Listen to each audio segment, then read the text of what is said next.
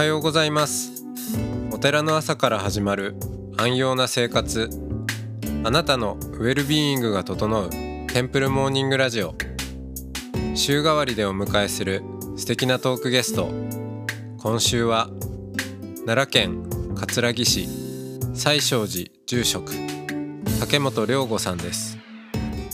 トークの後は全国各地のお坊さんのフレッシュなお経を日替わりでお届けします。このラジオはノートマガジン松本商家の北条庵よりお送りします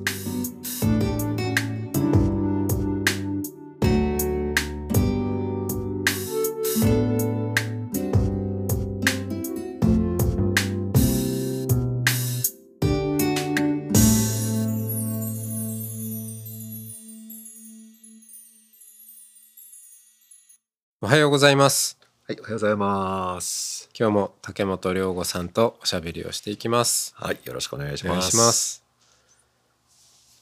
はい。えー、まあその仏教に仏法に出会う人生の旅を伺ってきたような気がしするんですが、はい、あのー今すごくそうですねその多分その旅の経験とも紐づいていると思うんですけどお一つさされている大きな活動として「ソット」という、はい。はいあの実施のことを、まあ、考えている方、あるいは、まあ、そういう遺族の方という、そこにこう耳を傾けていくご活動をされてるんですけど、ここは始まりの経緯とかってどういう感じですか、始まりはあの、まあご、あのその大学院出た後に、はい。あの西本願寺の研究所の研究職員になって、まあ、あのチームとしては、まあ、不教伝道のこととあとその現代的な課題に宗教者とかあの仏教教団がどんなふうに貢献できるのかみたいなうん。チームに入ったんですね。でその中であの2007年にあのテーマとチームのテーマとして、えーやるようになったのがじゃあ実施だったんです。うん。でその当時は正直なんかねあのちょうどこの部屋だったんですけど当時ここはまだ会議室で、うん、で来年度2006年の終わりの頃にね来年度何やるかみたいなんであのせ、ね、先輩の先生方がこうテーマを書き出してね、はい。何やるみたいなのを言ってて、まあ、藤村先生ですけど、はいえ。で言ってたらあの、まあ、自殺が当時あの10年連続3万人超えみたいなうんニュースですごく言われてたと。いうこともあってやっぱりその仏教者として宗教者としてやっぱその自死のことは避けて通れないだろえうん。うみたいなことで自死をやるっていう話になってたのと、うん。あとやっぱりあのえっとその時の先輩の先生方があの仏教の専門学校で教えてたりするとうん学生さんからそういう相談来るらしいんですよね。うん。すごい悩んでてうん。死にたいとか思うんだとか。うん。でそれからあのお寺ではやっぱりその、ね、自死のお葬儀とかご遺族の方とかの、うん。やっぱこう相談があった時にいやなんて対応したらいいんだろうっていうのが、やっぱりこ戸惑いがあったり、うん。でそもそも仏教で自死のことをどんなふうに語ってきたのか、うん。か語ってきたのかっていうのが意外とクリアじゃなかっうんうんたよねっていうことで、まあ、それをこう何度か研究して、まあはっきりさせていこうと。うんお釈迦様は自身についてどうはい見られていたのかとそうですね。。うんうんでそれでやることが決まったんですけど、うん当時僕は大体でどんなことでもやろうやろうってタイプなんですよ。うんでところがその自身のことだけはなんかねもう本能的に嫌だみたいな。感じで、珍しく、うん。いやいや自死はやめましょうよみたいなうん。ことを言ってたんですね。うん、で今考えるとやっぱりなんかその小3の頃のその死にたいって思ってたうん。時期があってそれをなんかこう本能的に思い出したくないっていううん。拒絶があったんだろうなって今では思いますし、なんかその時言ってたのはなんかこうそういう人の心の中を研究するみたいな土足で上がり込むみたいな感じはい。がすごい不遜な感じがしてはいはい。で嫌だったんですよね。うん、でそんな感じでスタートしたんです実は。うん。うん。でところがまあ一番ペイペイだったんで、まあ、当然ね先生方がやるっていう方に決まってであとスタートして本当あんまり積極的に最初やってなかったんですけど、うん、今広島で、えっと、広島ソットの、ね、代表やってくださってる武田さんっていう、まあ、当時日野さんですけど、うん先輩がなんかねいつも気にかけてくれてあのいろいろこうインタビュー調査行ったりとかいろんなこう研修行く時も声かけて連れてってくれてでいろいろこう関わってる中でだんだんだんだんそのなんかその自殺の問題って自分にとって重要なんだっていうふうに思えるようになっうんてきたんですね。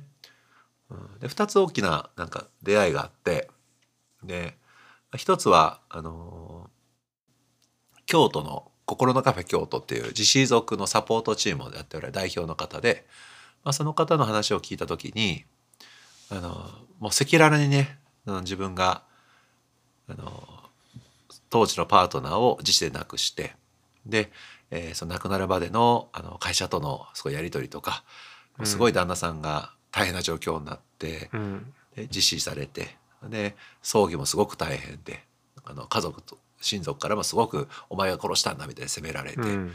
でその後自分もアルコール中毒になって自殺未遂何度もしてうん。だけどその自死族のそのセルフサポートチームを作ることでなんとか自分は今生きていけてるんだみたいな壮絶な話を聞いたんですね。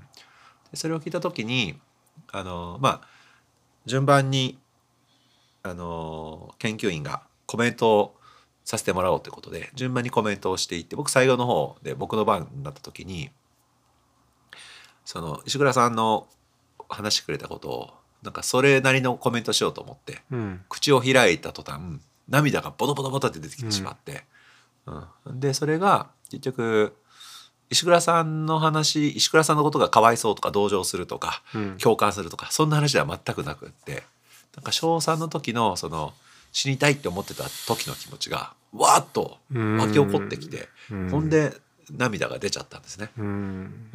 その時にあの、まあ、自衛官だったりしたんでめちゃくちゃこうマッチョな生き方をそうですね。していて、うん。アメフトだし。そうそうアメフトだし。うん。だから泣くなんてなかったんですよ。うん。もうな泣く感情なんかなくなってて、うん。うん。でところがその時に何ですよねその小3の時の感情がわーっと出てきた時にあのもう自殺のことなんか死にたいとかなんて自分にはない心だしうん。もう完全にあのその傷はなくなってるもんだって思ってたんですけど、うん。そんなこと全くなくってまだこう傷が残ってて生々しく残っていて、うん、ちょっと触れただけでこんな涙溢れちゃうみたいなそういう感じなんだっていうのでなんかねあこれ自分のめちゃくちゃ重要なテーマだって思って、ううん。んでそっからまあ自身のこと結構本気でやるようになったっていうのはありますね。うん。まあそそこまではまだこう一人のなんでしょうね、うん。まあ、研究メンバーとしているっていう、そうですね。だいぶね超消極的に。うん。うん。そその、えーこう、まあ、自分自身の、まあ、当事者性っていうんですかね、うんうんそうですね。ううん。んそこにこううん。気づいてからもあのはさらにこううん。主体的に動くそうそっから変わりましたねやっぱりね。うん。でそっから結構いろんな研修とかも積極的に行くようになってでもう一人大きかったのはその自殺防止センターってあるじゃないですか。はい、うん大阪自殺防止センターから東京があの派生的に始まって、まあ、今では56箇所あるんですかねうん。日本の中で、まあ、その相談センターのあの研修に出た時に、うん。まあ、衝撃を受けたのがあの今ソットの研修なんかはそこのものをベースにしつつ、うん。まあ、リニューアルしてやってるんですけどロールプレイっていうのがあって、うんうんそのいわゆるリアルな相談になるべく近い形ではいトレーニングをするうんのがあって、まあ、それに結構ハマって。うん。わすごいな。こんな人間の感情ってこんな模擬のものでも動くんだっていうのも面白うん。面白かったし。で全然うまくできなかったんですよ僕は。う、ん。うん、ずっと心を閉ざして生きてきましたから。心を動かすっていうのがそもそも難しかったんで、うん。けどやればやるほどあ自分の心が動いてくるのもすごくよく分かって、なんでその相手のなんていうかその関わり方一つでこんなに影響を受けるんだっていうのがすごく興味深くて、うん。でまあ、そのジェストボイスセンターさんの研修にすごくまあ、うん、影響を受けてたんですけど。でいい活動だなと。あこういうことをしたいなみたいな思うようになって。でその時にあの名古屋であった研修ですかね。の時にえっと2泊3日の研修だったんですけどちょうど夜にその自殺ボイスセンターを作った西原由紀子さんっていう女性の方がいてでその旦那さんが牧師さんで西原明さんっていううん。牧師さんなんですね。でその時たまたまねお坊さんが4人ぐらい受講してたんですようん。その講座。うん。でせっかくこんな坊さんいるんやからちょっとあの宗教者で集まって夜喋ろうやって言ってうん。明さんが誘ってくれて、で彼の部屋にみんなで集まってあの喋ってたんですね。うんでその時にあのまあ坊さん同士集まっね宗教者同士集まったんでちょっと途中から宗教談話みたいになってきて、はいはい。うん、で、まあ僕は聞いてみたかったことがあったんですね。うん。でキリスト教ってやっぱ救いを解くじゃないですか。うん。で浄土宗も救いを解くじゃないですか。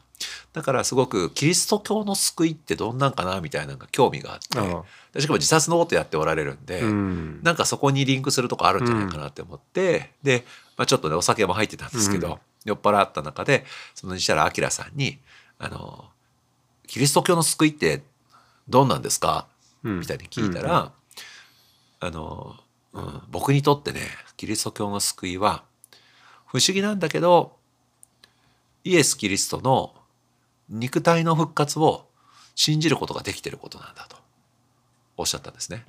うん。なんとなく分かってるのは分かんないような感じだったんですけど、うん。なんかねその時は酔っ払ってたのもあったと思うんですけど、うん。ええって思って、うん。うんあ僕にない僕らにはない感覚ですよね。うん。肉体肉の肉体の復活それをやっぱこう不思議なんだけど信じることができてるんだと。いうふうにおっしゃったんですね。ううんん。えーそんなんですねみたいなことを言ってたら、うんまあお返しじゃないですけどやっぱり僕も聞かれたわけですよね。で竹本君は坊さんだよねみたいな。うんうん、で竹本君にとって救いは何なのみたいに聞かれてで、まあ、振り返って考えてみたら、うん、あけど僕も確かに不思議なんだけどその阿弥陀仏って仏さんがいてくださってうん。でその仏様があの自分のことをこう見守り育んでくれるんだって。うん。それを不思議なんだけどあのなんかそうだって思えてる信じることができてるんだと。うん。いうふうに言ったらあの西原さんが「うん、えーそうなんだね」みたいな感じで言って、うんで二人とも「やっぱキリスト教と仏教ってちゃうね」みたいなことを言いつつ、けどなんかなんかわかるよねと、うん。不思議なんだけどなんか信じる、うん。その物語に生きるみたいな感覚ですかね、それがやっぱなんかそれってなんかわかるよねみたいな話をして、うん。まあそんな話をしてたんですね。でその話が一通り終わった後にあの西原明さんから「いや実はね」と「この自殺防止まあ僕は自殺防止っていう言い方するんですけど、うんうん自殺防止の活動はねと、えーイギリスで始まってキリスト者がずっと牽引してきたうん活動なんだと。うんで日本でもキリスト者が中心になってやってきてるんだと。うん、でも僕はねと日本ではぜひお坊さんにそれをやってほしいんだみたいに言われたんですよ。それ言われた時になんかねすごいバトンを渡された感じがーすごく、まあ、勝手にですよ、うん勝手にそう感じて、まあ、そんなねやっぱこう信仰の話をした上でうん。なんかやっぱりお坊さんにやってほしいんだっていうのはすごくお前ねあなたにそういうのをやってほしいんだみたいな。うん。あなたたちだと思いますけど、うんそういうふうにすごくおあお前がやらなくって誰がやるんだみたいにもすごく酔っ払ってたって感じで、うん。まあ、その時ですかね。なんか「いや僕やります」と。うん。うん、でその時はまだその自殺防止センターの活動をなんかやりますっていうはい参加しますみたいな感じだったんですけど、やりますみたいに思ってうあれは大きかったですね。そっからはなんか研究とか、うん。あの横から応援するみたいなんじゃなくて、うん。自分がはい。そのことをやるんだ。引き受けた引き受けた、ううん。んって思って、まあ、それがあるんで今もやってますかね。うーん。そのまあううんーんと模擬的なやつ、うん。そのロールプレイはロールプレイはい、えーうん。研修とかでやりますけど、はいはい。本番はうん。いろんな相談を受けるわけですよね。うんうんうん、もうもちろんあのい一個一個の相談は、うんあの秘匿性が高いものだと思うんですけど、はいはい。あのでもまあうん。全般としてうん。なんかその今すぐ死にたいみたいなことなのかそれともなんか、すなんとなくうん。ちょっと不安なんですみたいな話なのか、まあ、いろんなパターンがあると思うんですけどどんな電話をとか相談を受けられてるんですか？そうちはちょっと特殊なのが、うん。まあ自殺防止センターさんもそうだと思うんですけどうちがあの京都自死自殺相談センターっていううん。名前なんですね。でそれからあの案内を出しているところでもあの死にたい気持ちを持ったあなたへとか、うん。うん。あなたの死にたい気持ちを丁寧に受け取りますよとか、うん。そんな風に出してるので、うん。あのだから相談に来るものはほとんどの場合はあの死にたいっていう相談、割と直球で死にたいと思っておられる方が相談に来られる、うん。電話して来られたりメールしてくるっていう感じですね。うん。直球で。そうですね。だからまあもう一言目からもう本当にまあそんなね気軽に言う感じでは全くなくって、うん。もう本当に悩んで悩んで誰にも言えないもう溢れ出るように、うん、もう無理だとか、うん、死にたいっていきなりおっしゃる方もおられますし、で結構ね死にたいってやっぱね言いやすい言葉じゃないんですよ。うん。うん、やっぱりね時と場合によっては言ったら否定されるかもしれないっていうすごく怖い言葉はいはい。だったりもしますし。確かにねその、うん。えー思いを、うんまあ、こうう受ける側だとして死にたいっていう方が、まあ、例えば身近にいたとしたら、それをどう受け止めていいんだろうっていううん。ことってまあ多くの人は感じると思うし、戸惑い戸惑いますよね。そうなんですよね。うん。っていうことが分かるとこう自分がその気持ちを持った時に言いにくいですよねそれは。そうそう、うん。困らせちゃうんじゃないかなとも思うだろうし、で過去に多分ね言ったことある人なんかは言ったところでそんなこと言わないでよとか。うん。もう絶対死その死ぬなんて言っちゃダメだよみたいなこと言われたりとか、うんまあ、必ずこう拒絶されるような経験を多くしてたりするので。ですよね。うん。いくら相談センターとはいえうん。やっぱりそれをね言うのってすごく勇気がうん。いるんで、まあ、遠回しにその死にたいっていうことをうん。表現する、うん。まあ、消えちゃいたいとか。もう苦しくて苦しくて仕方ないんですみたいな、そんな感じで相談される方が、まあ、大半ですね。多いですね。うん。うん。でそういう時にはうちの場合はあの、まあ、そのためにもトレーニングをしてるんですけどその死にたいって思ってるんじゃないかなとか死のうとしてるんじゃないかなって思ったらそこに一歩踏み込んで「うん、いやそんな苦しいんだったら死のうと思ってんじゃないの?」とか「死にたくなっちゃうんじゃないの死にたいよね」とかそんな風にこっちから割とあの踏み込むようにしてますねそうすると死にたいって思っておられたらうん「いやいやそうなんです」みたいな反応ですよね。うん。トーンが一つ上がるうん。感じですかね。うん。そっか。こうんうん、こっちから扉はちょっとそっと上げ開けてあげる。そうそう触れる感じですかね。うん。で面白いのは違ったら違うっておっしゃいますね。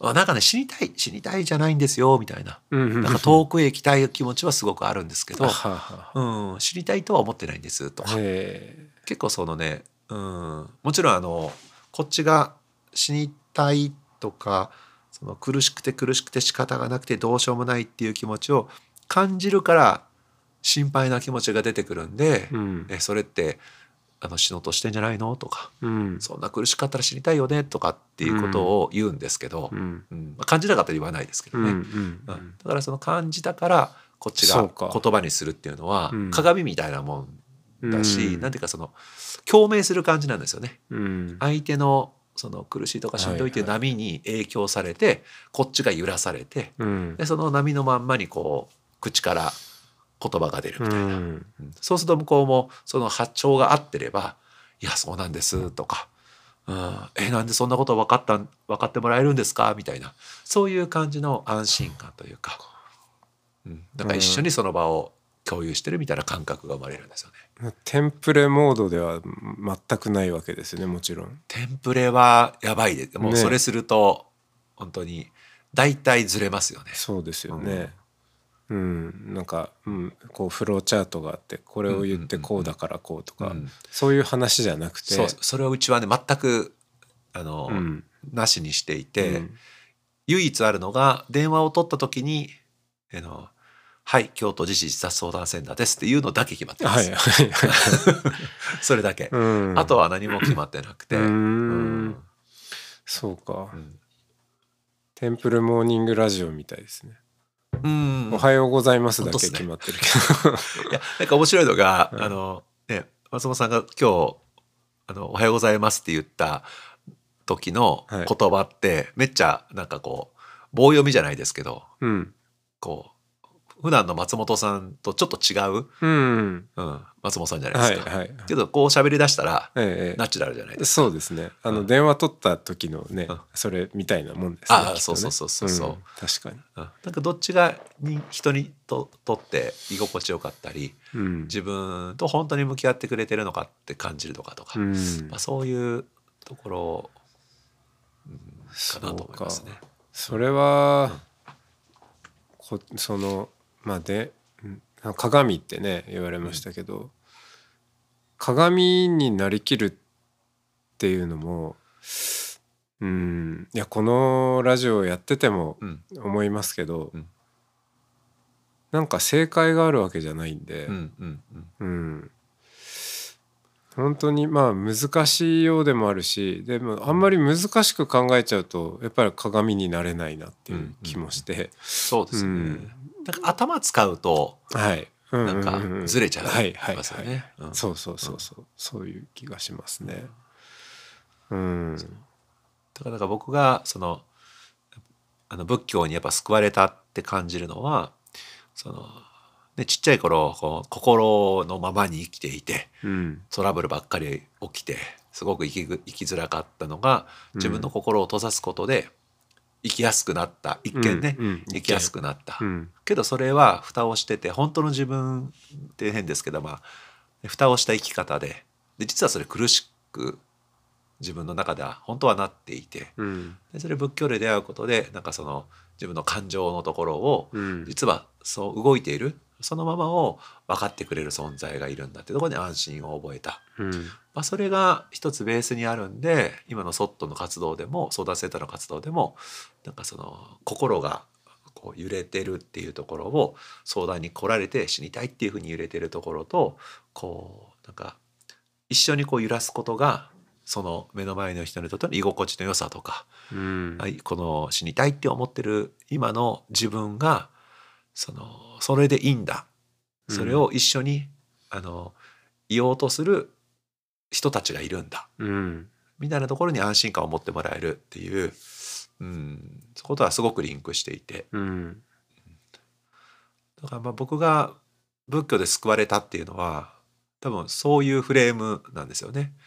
うん、うん、だからこのソットの活動自体は、まあ、僕の中では本当に仏教の提供している救いの構造をうん、そのまま活動のあの内容にしてる、はい、はい、うん、みたいなところがありますね。うん、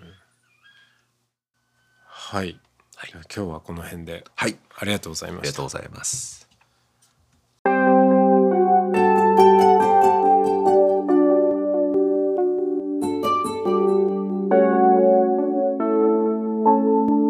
ここからは音の巡礼のコーナーです全国各地のお坊さんのフレッシュなお経を日替わりでお届けします。